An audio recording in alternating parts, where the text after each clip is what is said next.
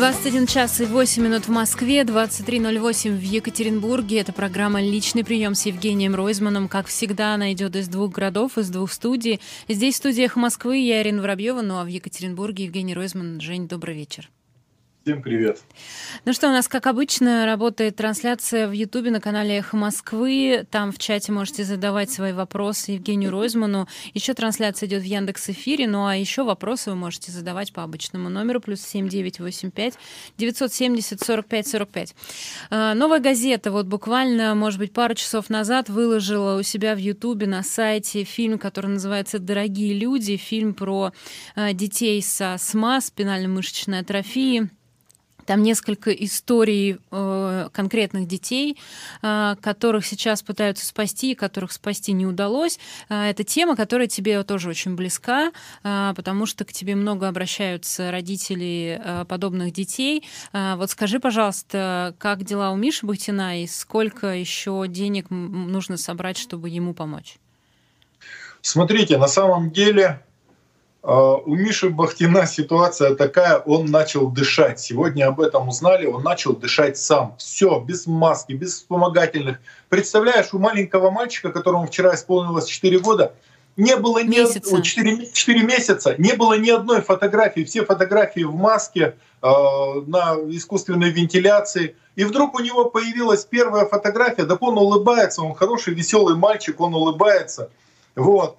И э, удалось благодаря тому, что наш Минздрав, собственно, министр здравоохранения нашего Карлов и э, фонд Лисина сумели сделать так, что ему поставили спинразу и остановили развитие болезни. И сейчас э, до Нового года надо дособирать деньги на один укол Золгинсма. Но сейчас собрано порядка 60 миллионов, а начали собирать ну, в середине сентября. То есть это очень сильный такой сбор, люди откликаются – я участвую в полную силу, поэтому кто хочет поддержать, просто набирайте там или Миша Бахтин, или фонд Ройзмана.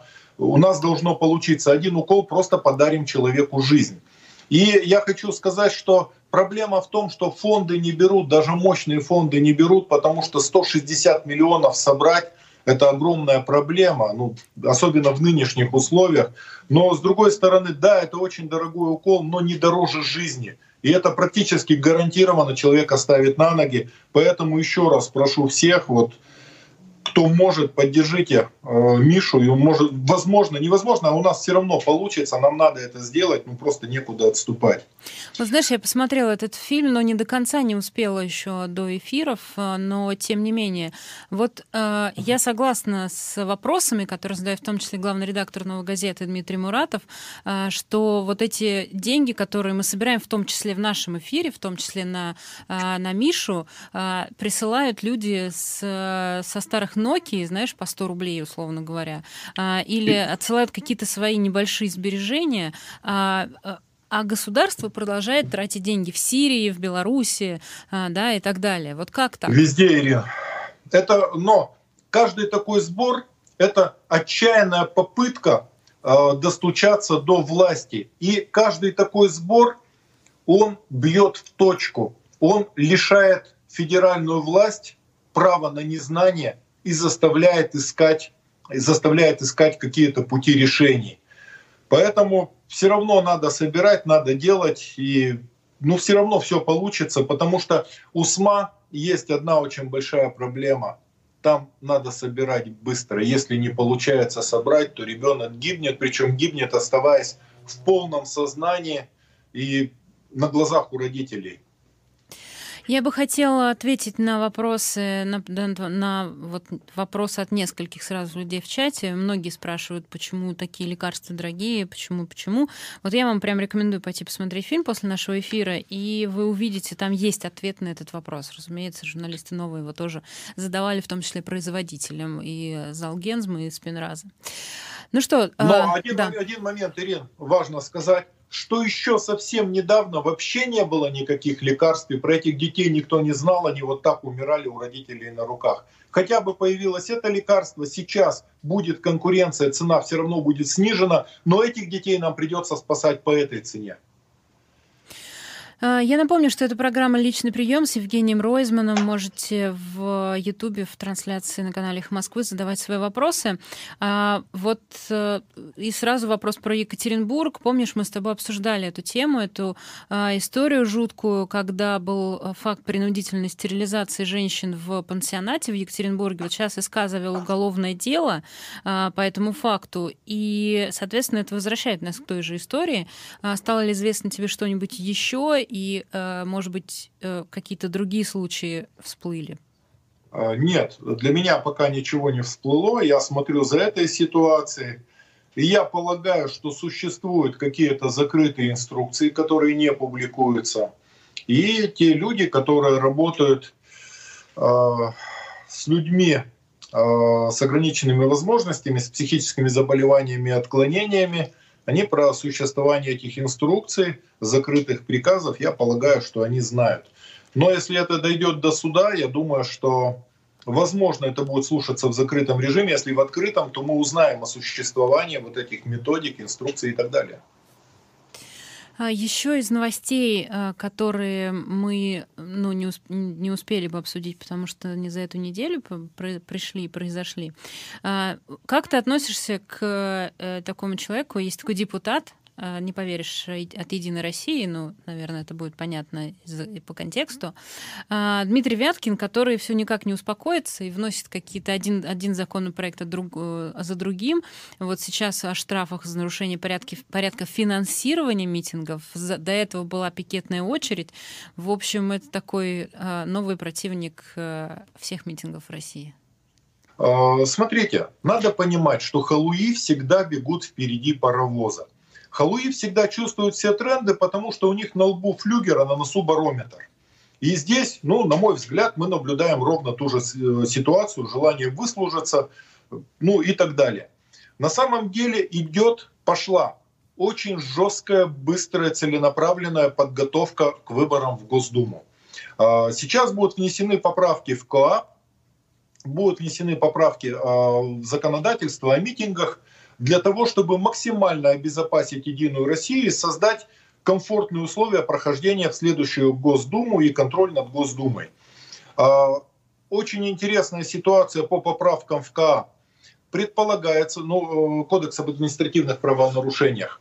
Вот эта вот ситуация с иностранным агентом, мы-то это произносим в кавычках, потому что нет никаких иностранных агентов, вот, а, будет выглядеть следующим образом – за упоминание иностранных агентов без обозначения, так же, как если упоминают ИГИЛ, должны написать запрещенная в России организация. Террористическая, точно да. Так, да, точно так же при, по, предлагают сделать по иностранным агентам.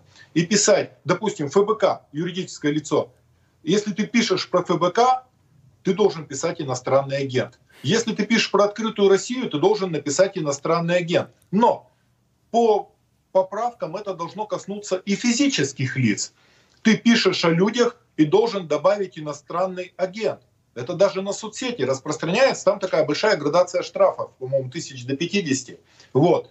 Но надо понимать, самый близкий к этому закон существовал в Третьем рейхе.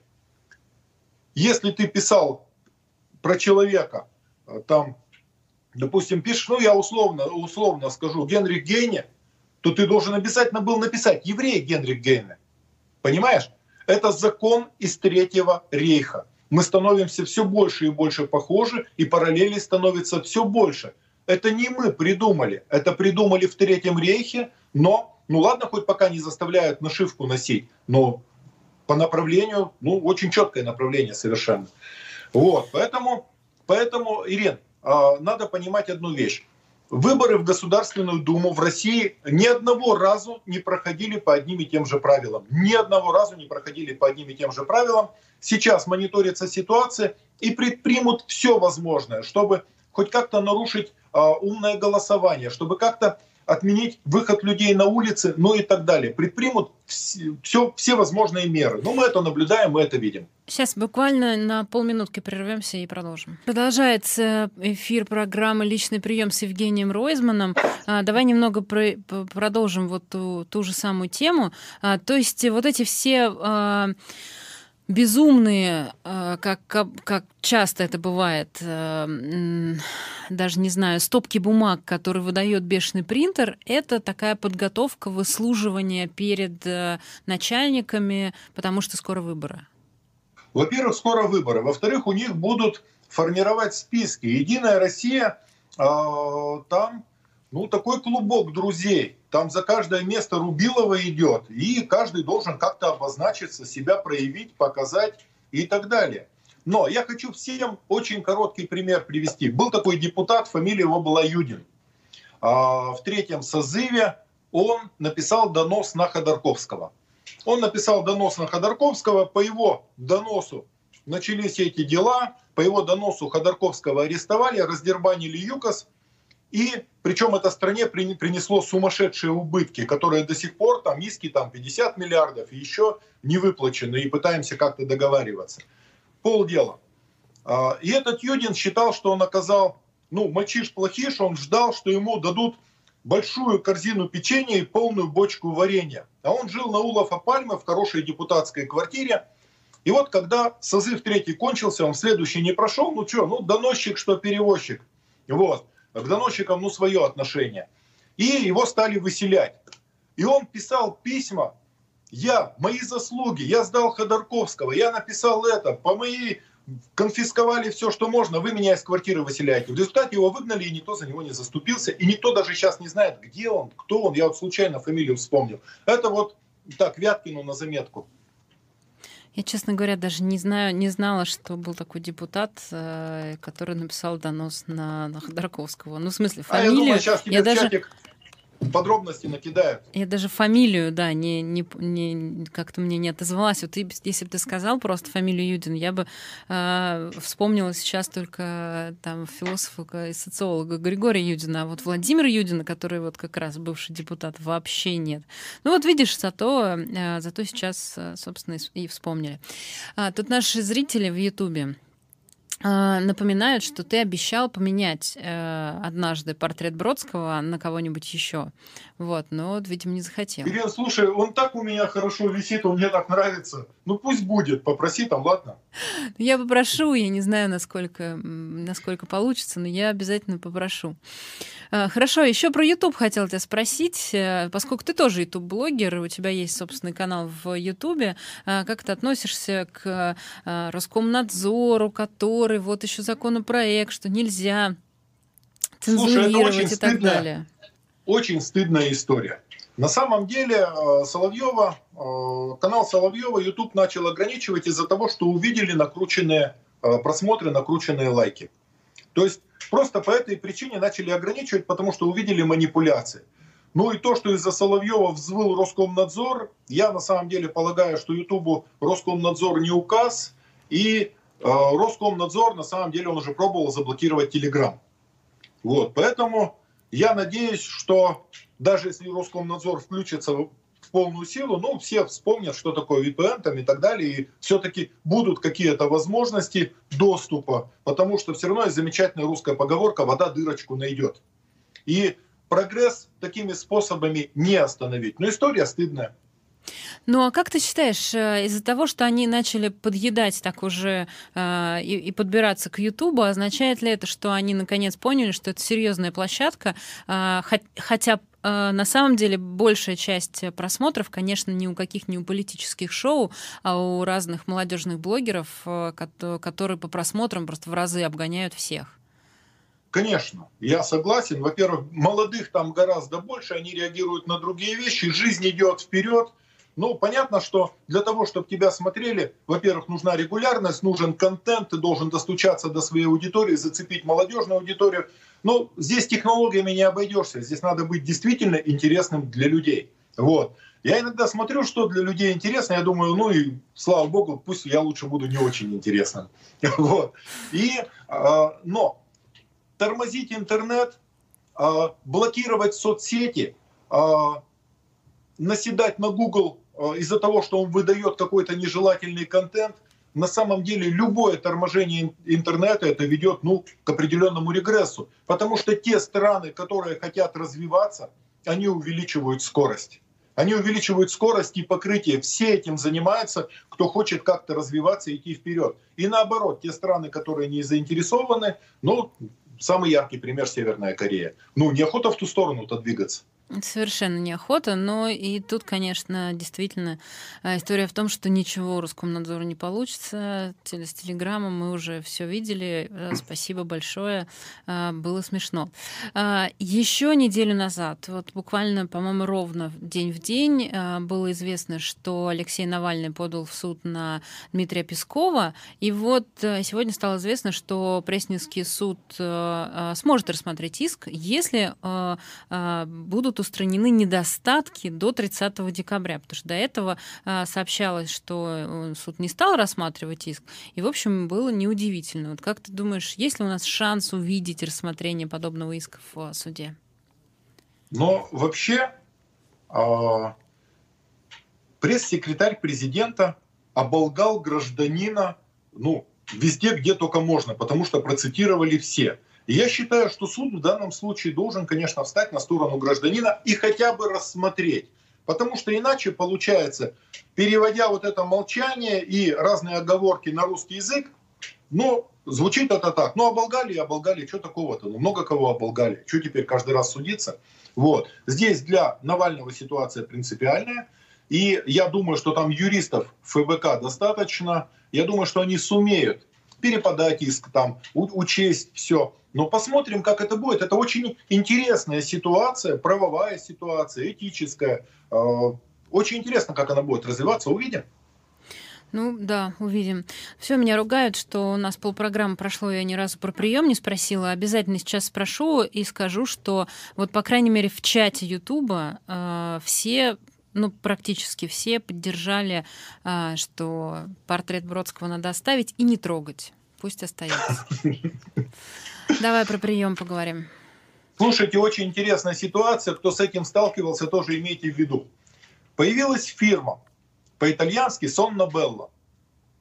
Эта фирма вдруг неожиданно начала гнездиться в спальных районах. Ну, у нас там на Уралмаше, там еще где-то в спальных районах начала гнездиться. Снимает дешевенький маленький офис, нанимают кучу молодых, и молодые должны притаскивать женщин после 55 лет. Самая целевая аудитория. Эта фирма торгует натуральными изделиями, изделиями из натуральной овечьей шерсти. И вот они запутывают пожилых э, женщин, там, пенсионерок, предлагают им изделия из натуральной шерсти, ну, допустим, комплект постельного белья Ирина, внимательно. 97 тысяч рублей. 97 тысяч рублей, комплект постельного белья. И рассказывают, насколько это полезно, насколько это. Рассказывают быстро, без остановки. А когда человек уже говорит, ну да, конечно, и как я без такого комплекта до сих пор жила, тут же сидит юрист, анкета, быстро раскидывает по разным банкам, получает откуда-то ответ, и человек едет и берет кредит. 97 тысяч кредит берут.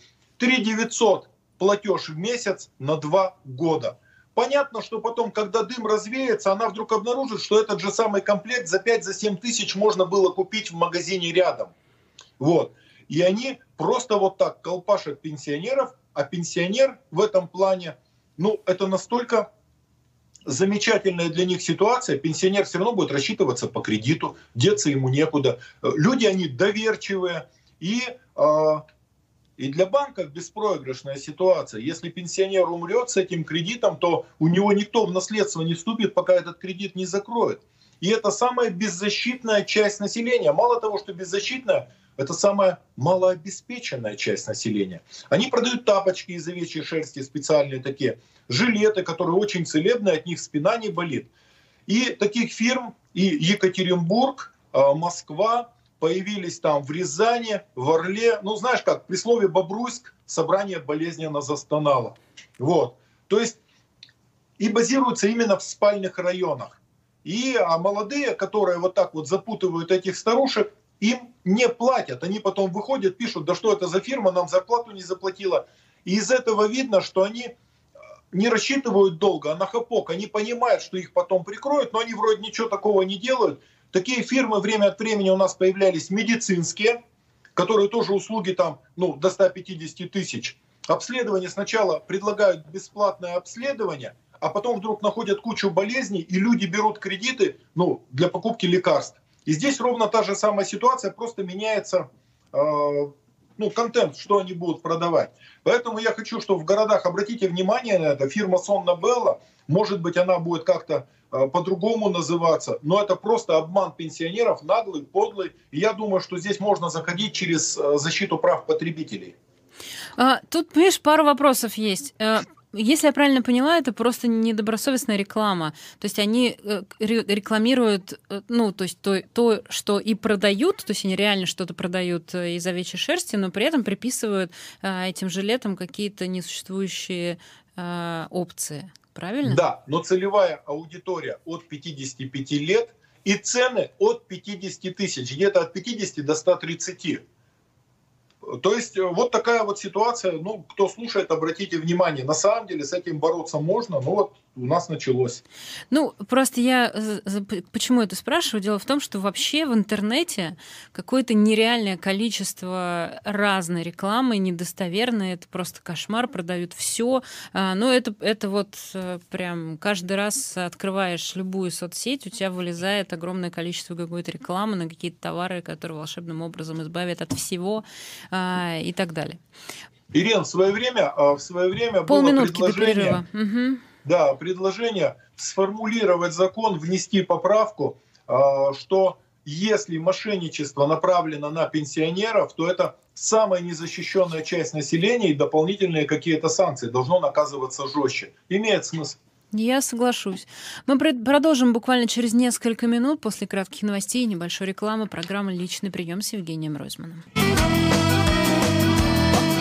21.35 в Москве, 23.35 в Екатеринбурге. Продолжается программа «Личный прием» с Евгением Ройзманом. А, мы а, все еще вещаем, в том числе в Ютубе, на канале «Эхо Москвы», еще в Яндекс Эфире. В общем, пишите а, в чат и задавайте вопросы. Вот Дмитрий спрашивает про как он выразился, скандальный характер до выборов э, в Гордуму Екатеринбургу, Екатеринбурга, э, пишет про использование админресурса партии власти, ее кандидатов и так далее. Что у вас там произошло? Ну, слушайте, у нас были до выборы, вместо, у нас один депутат, там Елена Дерягина, умерла от ковида, вот, и еще один э, депутат выпал. И э, по этой причине были до выборы в двух округах. Надо понимать, что Екатеринбургская городская дума на сегодняшний день это несколько финансово-промышленных групп делят. И э, как бы независимых депутатов нет. То есть, в принципе, все депутаты, которые есть, это, ну, такие, скажем, люди подневольные. Вот. А тут была возможность провести независимого депутата. Но у нас выборы в городскую думу, ну, это миллионов 30. То есть, ну, мне бы вот хватило в Госдуму таких денег. Вот. Но очень жесткие, очень жесткие выборы. И в этот раз все увидели, что такое досрочка.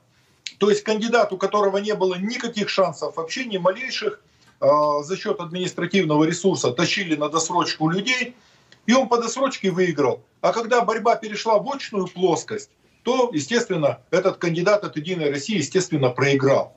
А Владислав Постников, молодой парень, 32 года, некорыстный совершенно парень, именно такой независимый кандидат, он выиграл, но не победил, потому что ну, на досрочке натащили столько, что... Вот. И все увидели, что, я для всех специально говорю, досрочка придумана для фальсификации. Многодневная досрочка придумана для самых уверенных таких фальсификаций, чтобы уже никто не смог это сделать. Ну, никто не смог переиграть. Вот. Поэтому они оттачивают свои технологии, смотрят, но Независимые кандидаты тоже смотрят, где и как можно, но с досрочкой бороться очень тяжело. Ну, была откровенная скупка голосов, за руку поймали, но посмотрим, что будет. Но обычная такая для Екатеринбурга, ну и вообще, в принципе, история. Потому что выборы в городскую думу город особо не интересует, потому что горожанам они отношения не имеют, как ни странно. А до выборы еще меньше интересуют, явку не поднять на них. Но этим, конечно, пользуются, и вот за счет досрочки эти выборы легко можно выиграть. А почему граждане не интересуются, почему Гордума к ним отношения не имеет? Ну, потому что Гордума делится между разными финансово-промышленными группами и вваливают ресурс финансово-промышленные группировки разные. И к жителям города это мало имеет отношения, там нет практически независимых кандидатов, ну и это понимают. То есть городская дума живет ну, по своим законам, по своим правилам, а, то есть где-то ну, в другом уровне. Жители живут ну, в другом уровне. То есть получается, что из-за досрочки и из-за того, что большая часть людей просто не пошла на эти выборы, кандидат проиграл. То есть получается, надо все-таки да, позвать там, на выборы и участвовать. Да, явка, а, явка была там процентов 10 но ну, чуть может больше. Это очень маленькая явка, но ее и не поднять никакими другими способами. Но у независимых кандидатов нет денег раскачать район. Ну, ногами обошли, сколько обошли, сколько сумели, честно работали до конца. А еще вопрос у меня по поводу досрочки. Ну вот смотри, мы же видели, а, что в США, например, досрочка и голосование по почте в полный рост, и ничего никто, ну кроме наших некоторых а, а, представителей СМИ в России не обвиняет в том, что они там все фальсифицировали.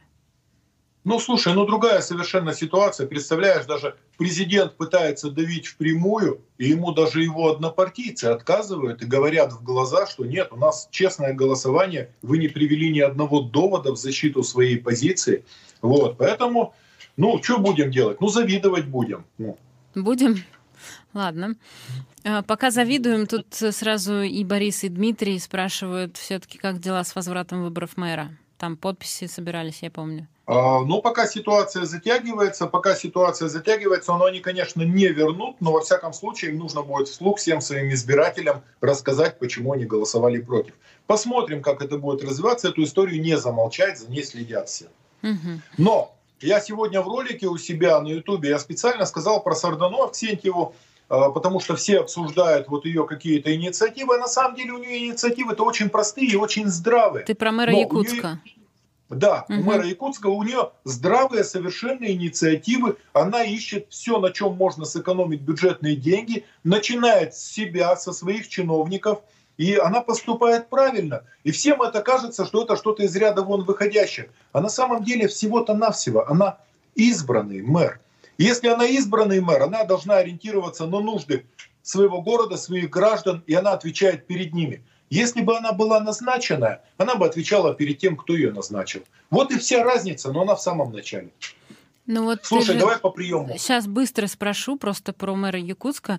Ты, наверное, о том, что она заявила, что здание городской администрации надо будет продать, да, и вот это все. Есть, знаешь, есть ощущение в твоих словах какая-то ревность. Вот раньше был только один классный мэр э, в России, это мэр Екатеринбурга Евгений Ройзман, а теперь два классных мэра. Еще вот э, в Якутии такая история. Я наоборот, нет, Ирин, я наоборот, я хочу ее поддержать, потому что это не популистская ситуация. То есть она действительно смотрит, на чем можно сэкономить бюджет города. Вот на чем можно сэкономить траты бюджета города и э, потратить на что-то другое. Это очень разумная и понятная ситуация. Я целиком на ее стороне. Э, слушай про прием несколько слов. Давай, да, хорошо. У меня подряд две ситуации. Одна мексиканская, а другая бразильская. Никогда такого не было, чтобы вот так вот с Латинской, ну, с Америкой, с Латинской Америкой такое Внезапно. вот произошло. Да. А, по мексиканской ситуации. Ну, есть семья в Екатеринбурге, семья богатая, в центре города несколько богатых квартир, сын у них 72 года, несколько высших образований, но толком э, никогда нигде не работал. Ну, как-то так вот жизнь сложилась. Кроме этого, у них куча недвижимости там и в Штатах, и в Мексике. И этот сын 72 года э, женится на девчонке 84 года. Рожают ребенка, рожают в Америке в 17 году, то есть он гражданин Америки, но и живут, то возвращаются в Екатеринбург, то улетают туда, в Мексику, у них там ну, свои апартаменты какие-то. И вдруг э, девчонка улетает в Мексику в сентябре, ну, как обычно, и перестает с 3 октября выходить на связь. И люди не понимают, что делать. Э, мать э, пытается достучаться до МИДа, идет в МИД, разговаривает, что пропало, а ей оттуда говорят, да она сбежала, ее нету, она украла деньги, она сбежала, а мать понимает, что такого быть не могло. Вот. Идет в МИД. А, а подруга этой девчонки идет к нам, и мать потом к нам тоже приводит. Они говорят, она не могла пропасть, она другая, она не могла сбежать, она не могла бросить ребенка никогда. Что-то произошло. И вдруг они узнают, что там в Мексике в этих апартаментах срочно начинают проводить ремонт. Все крушат, переделывают. Естественно, у всех мысль, наверное, убили там, э, спрятали. А по видео нету нигде, что она выходила оттуда. Говорят, ну еще, видимо, расчленили вынесли. Что я хочу сказать? Э, МИД включился сразу же. Вышли на посла России, наш МИД, э, представительство в Екатеринбурге, сразу вышли на посла России в Мексике. Посол России в Мексике начал сразу делать запросы. Все, все начало двигаться. Вот, и, глядишь, будут какие-то результаты. Все, начинают искать активно. Вот, поэтому дай бог, чтобы все оказались живы, чтобы все было нормально. Но вот такая вот история. Классная и одновременно история. история серьезная, да, история серьезная, так бывает. Ребенку три года, понимаешь, ребенок без матери, ребенку три года, и мать этой девчонки понимает, что никогда в жизни ни с какими деньгами она бы не сбежала и не бросила бы своего ребенка. Вот. Требуется огласка, но МИД сейчас включился, и ну, молодцы, работают, будем следить за этой ситуацией, со всеми на контакте. Вторая история достаточно такая жесткая. Есть такой бразильский известный активист Эдуардо Фаузи. Он женат на нашей девчонке из Москвы, у них она живет в Москве, сынок 4 года.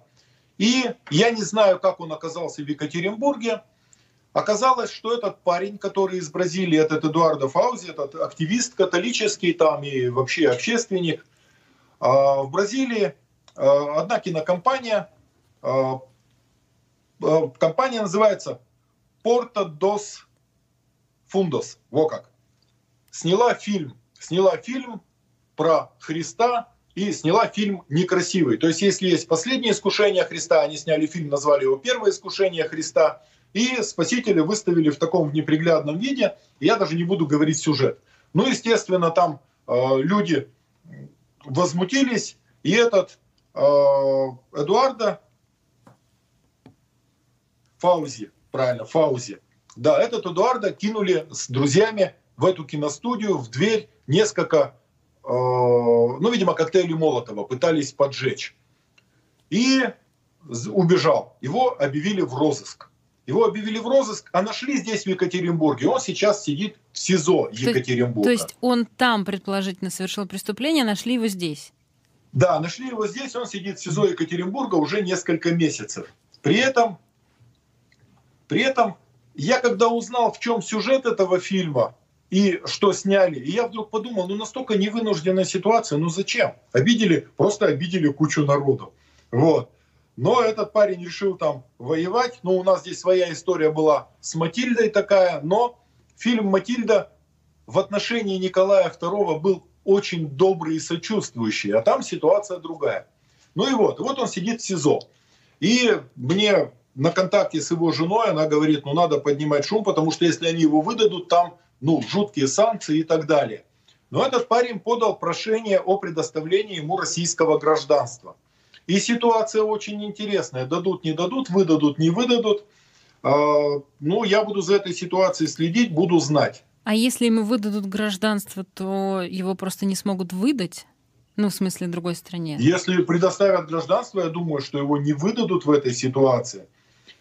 И, видимо, освободят, попросил, судя по всему. Ирен, он попросил политического убежища.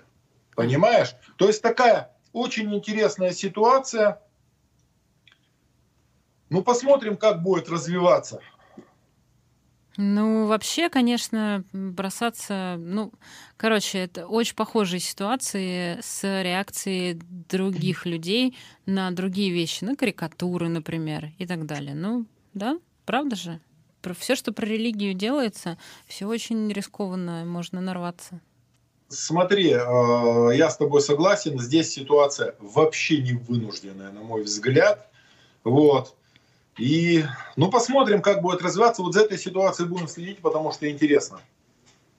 Да, ну и я вынуждена как-то сказать, э, что э, любое проявление насилия в ответ на творчество или слова — это то, чего не должно быть, как мне кажется.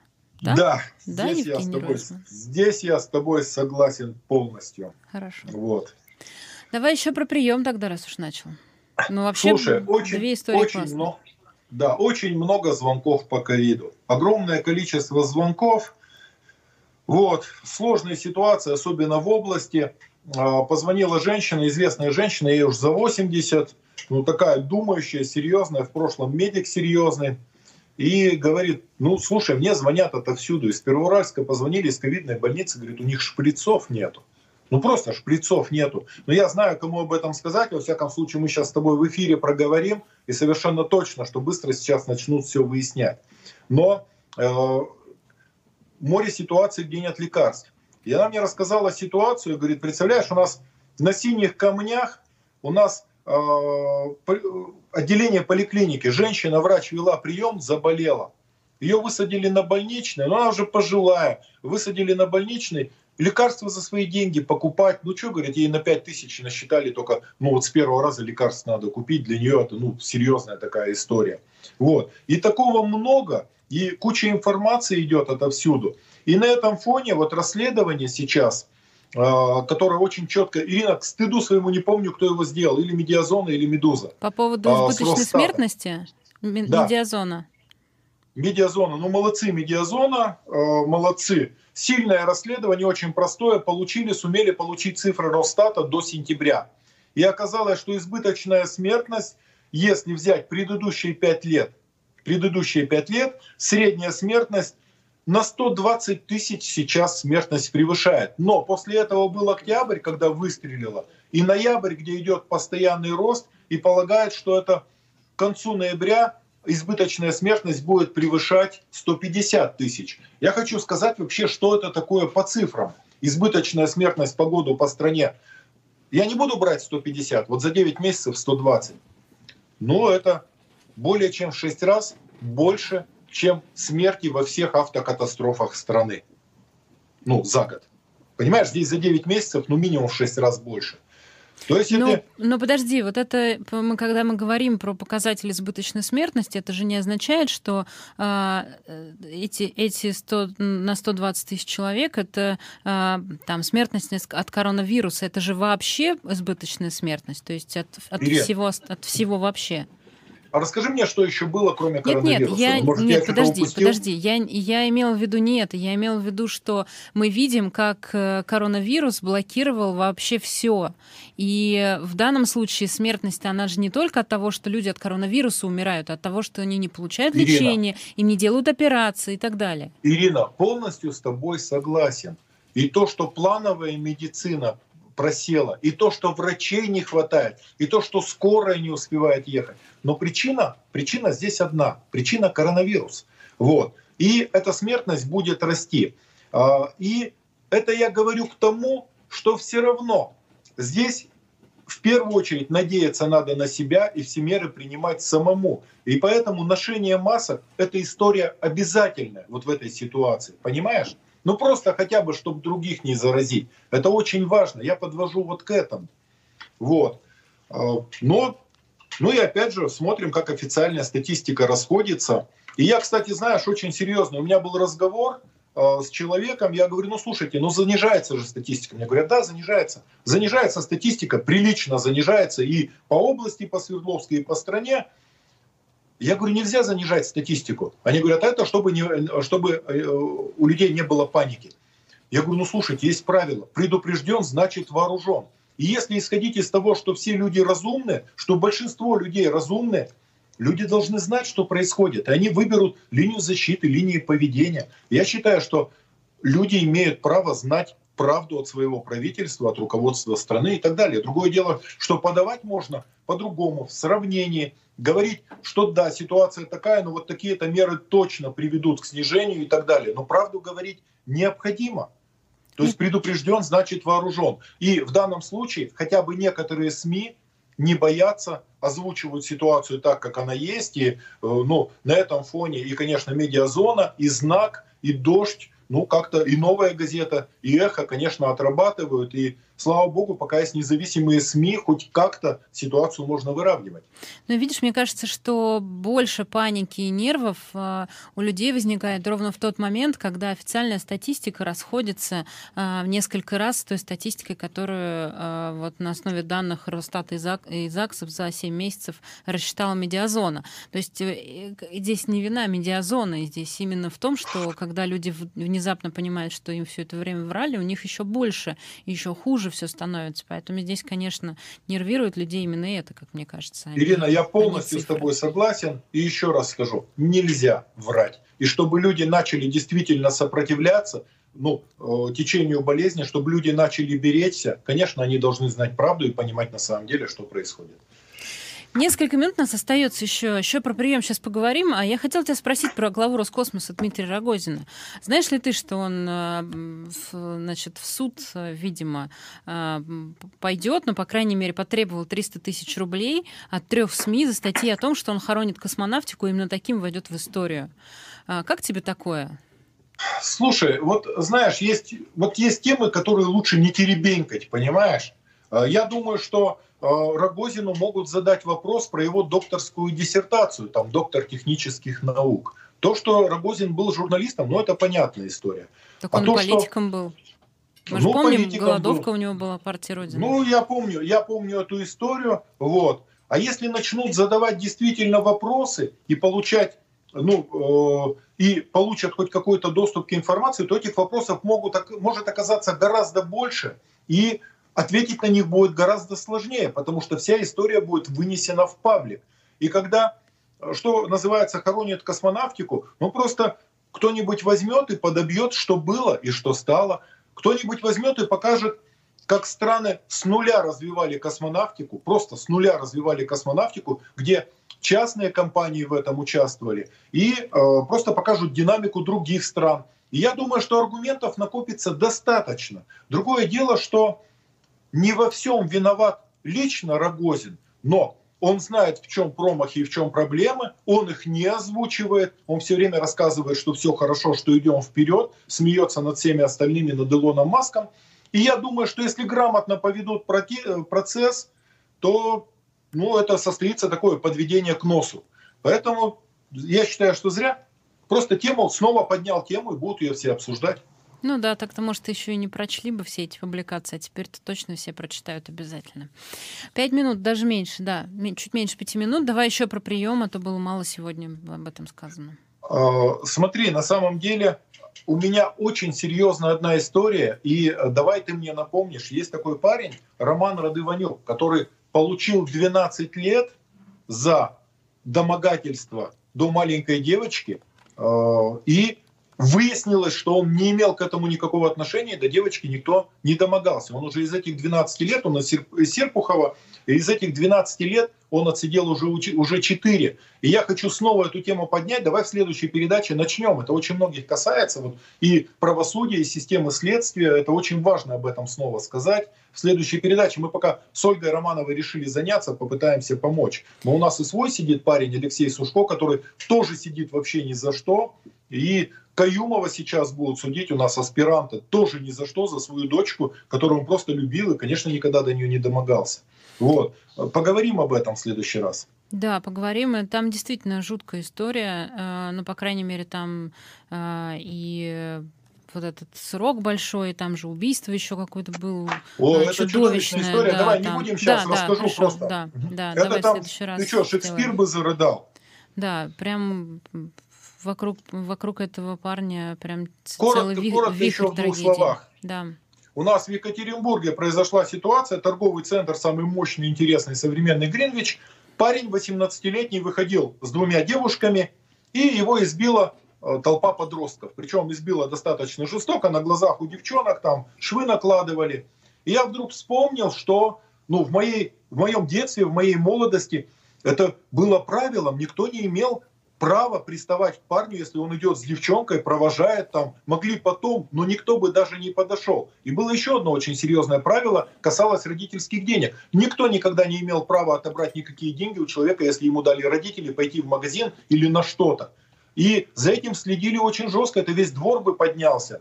И вот эти вот рыцарские такие мальчишеские правила действительно существовали. И вдруг я увидел, что их сейчас нет, и никто об этом даже не думает. Вот. Но и этих правил нету, но есть видеокамеры, и установить тех, кто бил, элементарно, если захотят это сделать.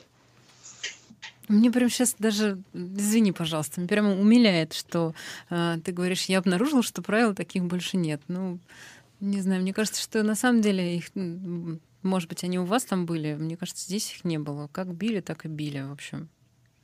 подростки, подростков. Ну, не знаю, я в этом смысле не эксперт. Но у нас за этим следили, я сталкивался. То есть я один из участников процесса, я с этим сталкивался. Ну вот. ладно, надеюсь, что мальчик выздоровеет, все будет хорошо. Ну и помнишь вот эта история, которая в Питере произошла 21 числа? Поругались в родительских чатах, просто так из-за ничего 10 человек устроили мордобой со стрельбой. Люди с высшим образованием, с хорошей работой, культурные люди. Но это, знаешь, сразу вспоминается Зощенко «Нервные люди». Э, помнишь эту историю, да? Вот. Я думаю, и кто-то предложил запретить вообще родительские школьные чаты. Ну так можно вообще весь интернет запретить и все, все, что отсюда следует. Но это случай не первый. И это говорит о каком-то озверении людей. И надо помнить, что люди не животные, не умеют разговаривать и договариваться. Но было же убийство из-за родительского, которое конфликт дикая, начался в родительском чате. Дикая да. история совершенно. Но еще раз, вот Зощенко «Нервные люди», можно прочитать, там про это сказано. В 30-х годах было написано. У нас еще буквально минутка до конца эфира, а, и полминутки даже больше твои. Слушай, ну, Ирин, ну что, помните, пожалуйста, про Мишу Бахтина. Или наберите, нагуглите, или просто фонд Ройзмана, посмотрите, там эта история есть. Буду очень признателен, потому что нам надо спасти этого парня. Ну, торопитесь делать добрые дела, жизнь она такая короткая. Ну и хочу сказать, что как бы то ни было, хороших людей все равно гораздо больше, чем плохих. И я думаю, что в конце концов все равно все будет хорошо. Всем добра и удачи. Спасибо большое. Это была программа «Личный прием» с Евгением Ройзманом. Я напомню, что а, далее в а, эфирах «Эхо Москвы» после 22 часов слушайте программу «Разбор полета». Ее гостем станет Владимир Углев, ученый, химик, один из разработчиков а, группы нервно-паралитических веществ «Новичок». После 23 часов программы «Футбольный клуб», а после полуночи «Бетловский час» с Владимиром Ильинским. Ну а программа «Личный прием» с Евгением Евгением Ройзманом вернется через неделю.